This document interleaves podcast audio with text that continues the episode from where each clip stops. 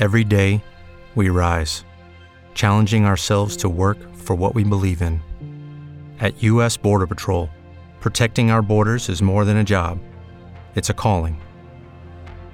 Agents answer the call, working together to keep our country and communities safe.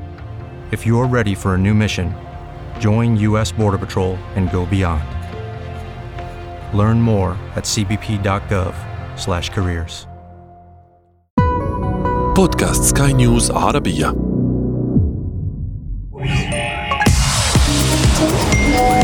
تك كاست.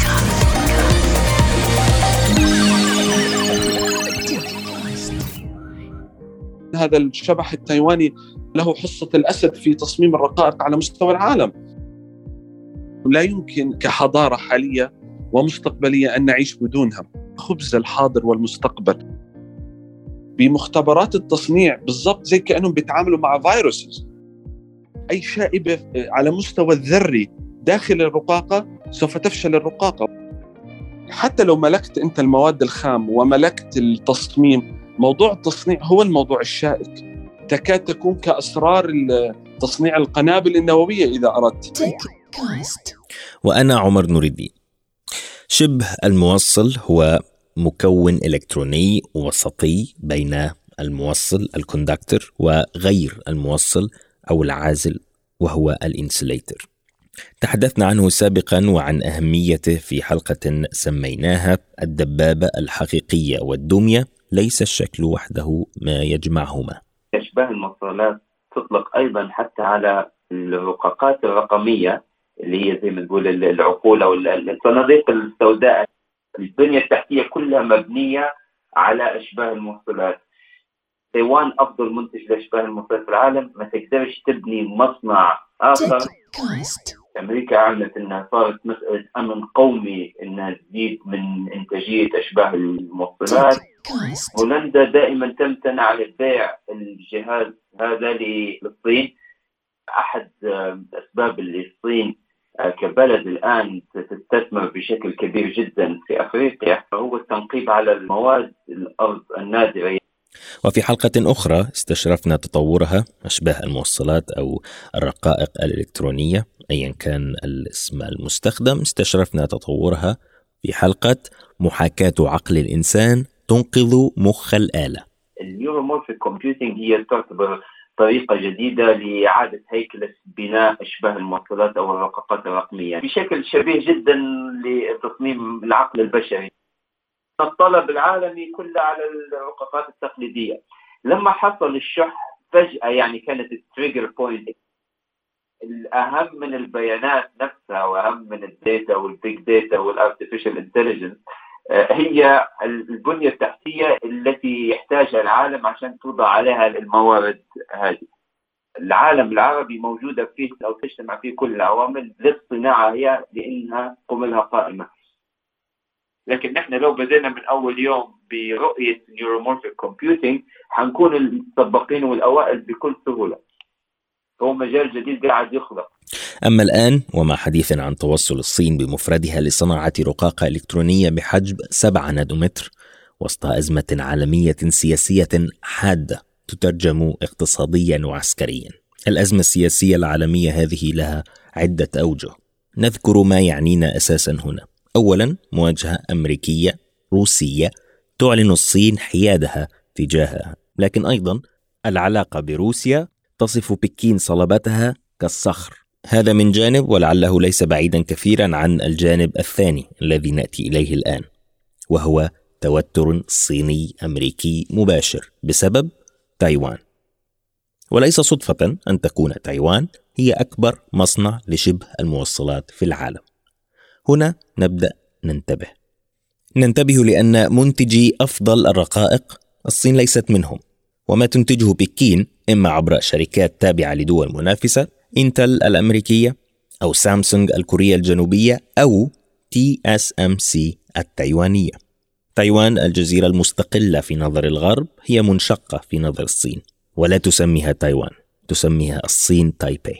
تايبي هي العاصمة والتي وصلتها رئيسة مجلس النواب الأمريكي لتتهم الصين أمريكا بخيانة مبدأ الصين الواحدة. بمعنى آخر تتهم الصين الولايات المتحدة بدعم جهود تايوان الانفصالية وهو يطعن في أحد أهم أسس بدء العلاقة بين الصين الشعبية والولايات المتحدة قبل عشرات السنين الدعم الأمريكي للصين الواحدة. لكن واشنطن لا ترى تصرفها بأنه مخالف أو يخون أو يحدث أي مشكلة مع الصين. بل إن واشنطن أصلا ترتبط باتفاق دفاعي مع تايوان التي تعتبر المهدد الأول إن لم يكن الوحيد بالنسبة لها هي الصين. هذا التوتر ليس سياسيا خالصا بل يحتمل وبقوة أن أساسا كبيرا له هو كون تايوان مصنعا لأهم مكون صناعي على وجه الأرض شبه الموصل الرقاقة. ولهذا معنى أن تعلن الشركة الصينية على الأقل شركة واحدة أنها بدأت في إنتاج رقاقات بحجم 7 نانومتر بشكل منفصل بقدراتها الذاتية. هذا أمر قد تصل ضخامته وأثره في أن ينهي فرصة أمريكا في أي تحجيم للصين بل وإمكانية التراجع كليا أمامها. الصين التي تنص استراتيجية الأمن القومي الأمريكي على وضعها في صدارة المهددات لأمن الولايات المتحدة.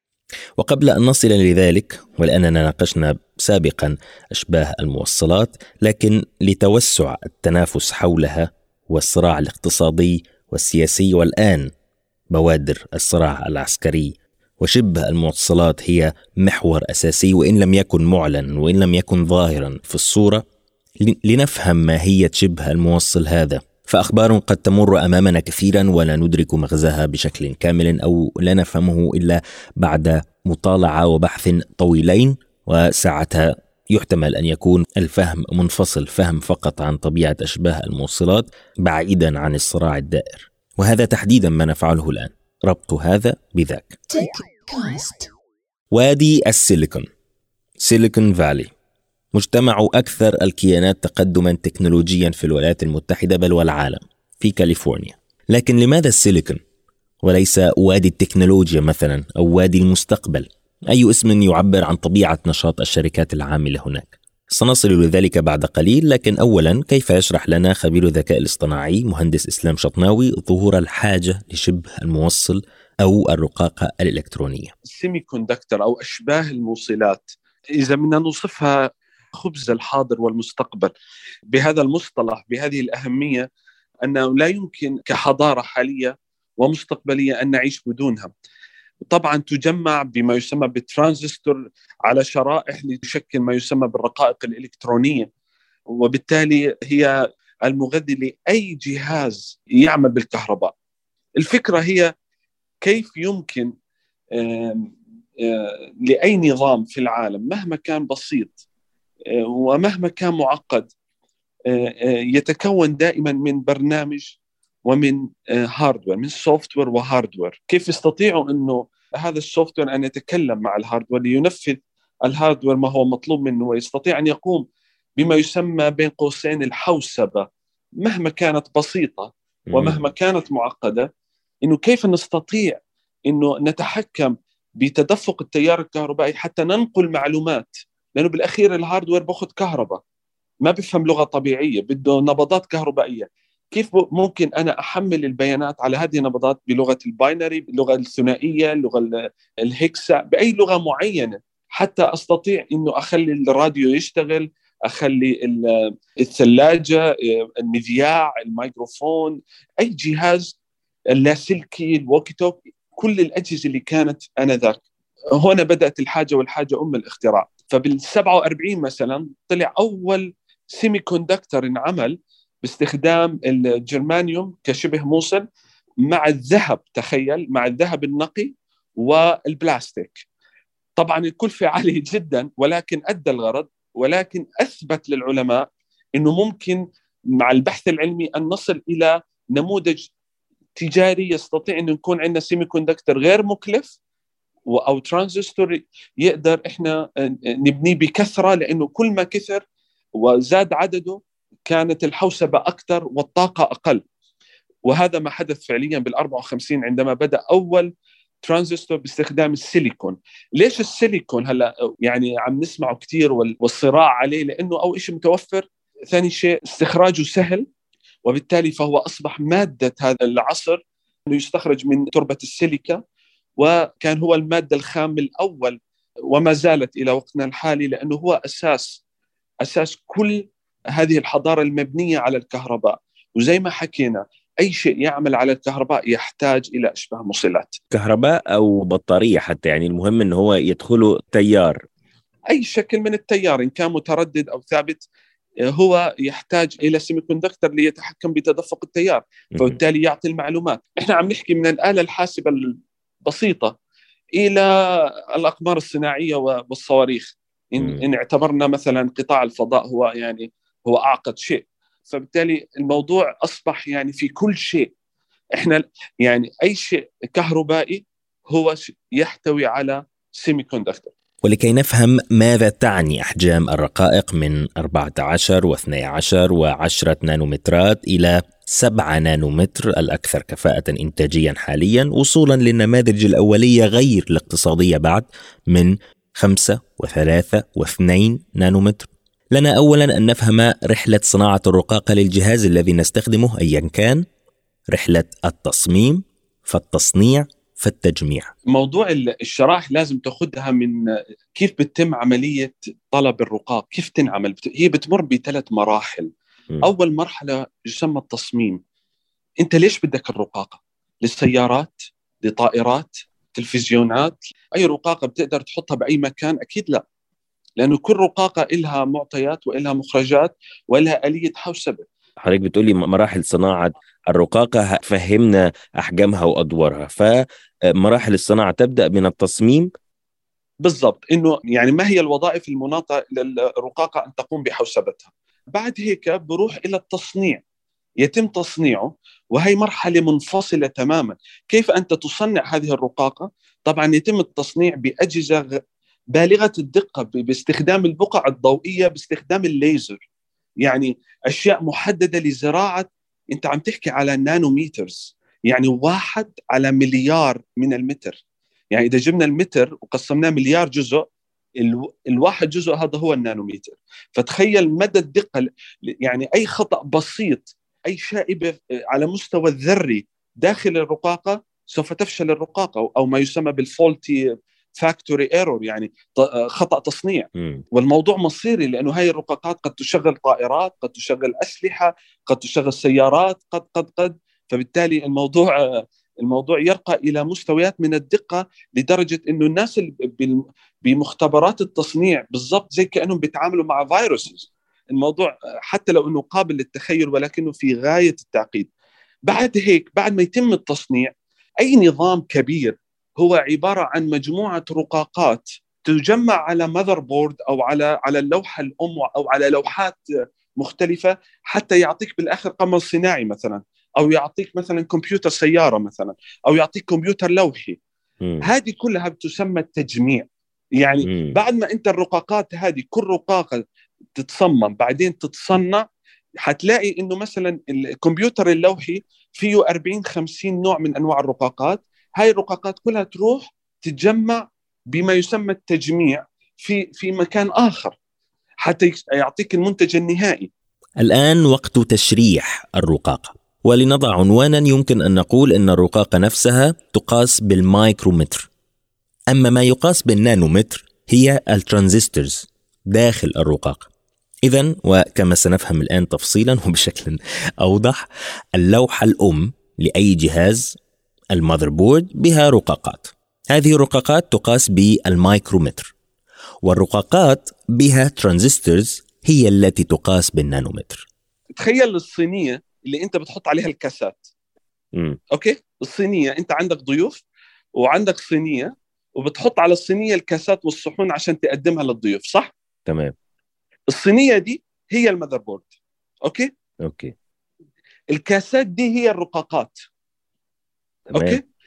الرقاقة دي اللي هي الكاسة أنت حتصب فيها مية أو تصب فيها عصير صح؟ مه. الجزيء الجزيئات بتاعة المية والعصير هي الترانزستور.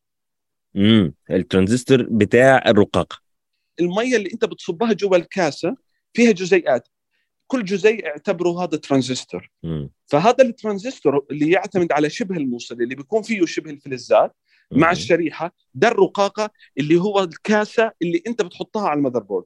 فبالتالي خلينا إحنا دلوقتي أنت بتتكلم على النانوميتر. فبالتالي خلينا ننسى ال motherboard اللي هي الصينية ناخذ أها. الكاسة اللي هي الرقاقة. okay. الآن الرقاقة هذه عبارة عن شريحة تحسب بالمايكروميتر أنت حاطط عليها زرع فيها ال transistors. هلا هذا الترانزستور المحيط بتاعه يتحسب بالنانوميتر اللي هو واحد على مليار من المتر. هذا مثال تقريبي ولكن في الواقع اللي يحصل إنه أنت كل ما صغرت محيط الترانزستور اللي أنت حتزرعه على الشريحه اللي هي شريحة السيليكون أو الجرمانيوم أو أي شبه موصل يعني يتم استخدامه. وحاليا إحنا طبعا السيليكون هو المادة الأساس. كل ما كان ال diameter أصغر لهذا الترانزستور كل ما أنت حطيت أكثر ترانزستور طب لما. تحط أكثر بمساحة هي هي معناته إنه الحوسبة أكثر يعني صار عندك شريحة سريعة الاستجابة ال delay time of computation قليل جدا زائد إنه الطاقة اللي هي محتاجيتها أقل يعني بمعنى آخر أنت الريموت بتح- بتحط عليه بطارية صغيرة ولكن إذا جبت ريموت أصغر وأصغر بتجيب بطارية ساعة مثلا مم. فالطاقة بتكون أقل أنت فاهم مم. علي كيف مم. مم. فبالتالي هذا الصراع العلمي اللي موجود هلأ كيف إحنا نقدر نعمل رقاقة الرقاقة مرة ثانية اللي هي الشريحة وال- والترانزستور المزروع عليها كيف ممكن نعمل رقاقات صغيرة تحسب بالمايكروميتر. كيف نقدر نزرع عليها أكبر عدد ممكن من الترانزستور اللي يكون ال diameter تبعها يحسب بالنانوميتر حتى نوصل لأعلى عدد ممكن فبالتالي لأكثر كفاءة بالحوسبة وبالسرعة وبطاقة أقل. مم. بدينا بآلاف الآن أصبحنا نتكلم ب billions يعني مليارات بشريحة تحسب بالمايكروميتر. هذا هو ال concept كله إنه إحنا نقدر نعمل أجهزة صغيرة تعطينا حوسبة عالية بالضبط زي ما وصلنا اليه هلأ من من هواتف أنت بت... وآبل آه، وسامسونج ساعات أنت بتلبسها عم تعمل computation بدون ما عم أنت عم تحس وفيها شاشات وفيها كل شيء. ليش؟ لأنه قدرنا نوصل لهذه الأحجام الدقيقة. تعطل خطوط إنتاج حول العالم في شتى الصناعات الإلكترونية بل وإفلاس عشرات الشركات فقط لعدم وجود معروض من أشباه الموصلات. ورغم صفقات مليارية من الشرق والغرب على مستويي المتنافسين الأصدقاء والأعداء. الأصدقاء كأمريكا وأوروبا وكوريا الجنوبية واليابان وتايوان. هؤلاء أصدقاء. أما تنافس الأعداء فهو بين المعسكر الغربي الشرقي الذي لتوي ذكرت أبرز بلدانه من جانب ومن الجانب الآخر الصين أولا وبعدها تأتي روسيا التي تقترب سياسيا ولو بدرجة أقل من التصاقها الجغرافي مع الصين. ناهيك عن الصراع اللي عم بيصير آه، يعني أنت عم تحكي عن نقص حاد في أشباه الموصلات هلأ.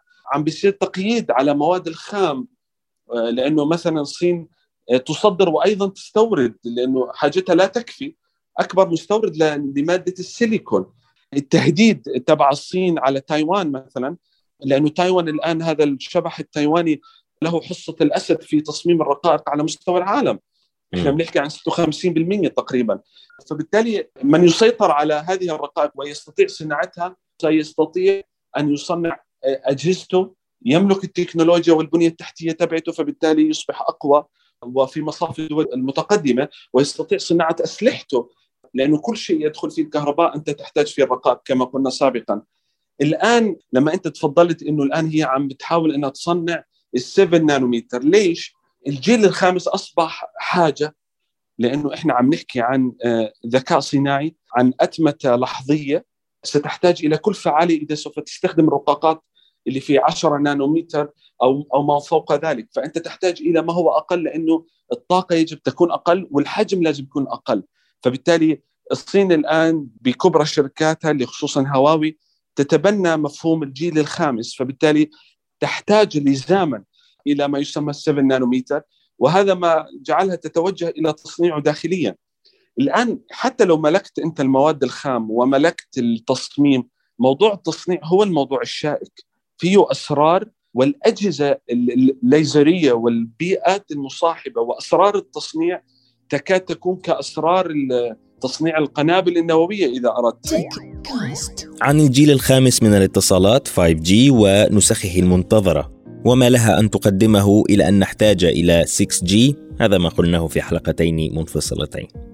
أما المنافسة في تصنيع أشباه الموصلات والمفاجأة الصينية بشأن تصنيعها منفردة رقاقات 7 نانومتر إلى جانب توفير المواد الخام لصناعتها. هذا التحدي الذي له أن يؤدي لمواجهات تصل للعسكرية ولو لم يصرح بذلك. هذا موضوع حلقة قادمة. فيما هذه الحلقة من إخراج نورد شابسوغ. تك كاست.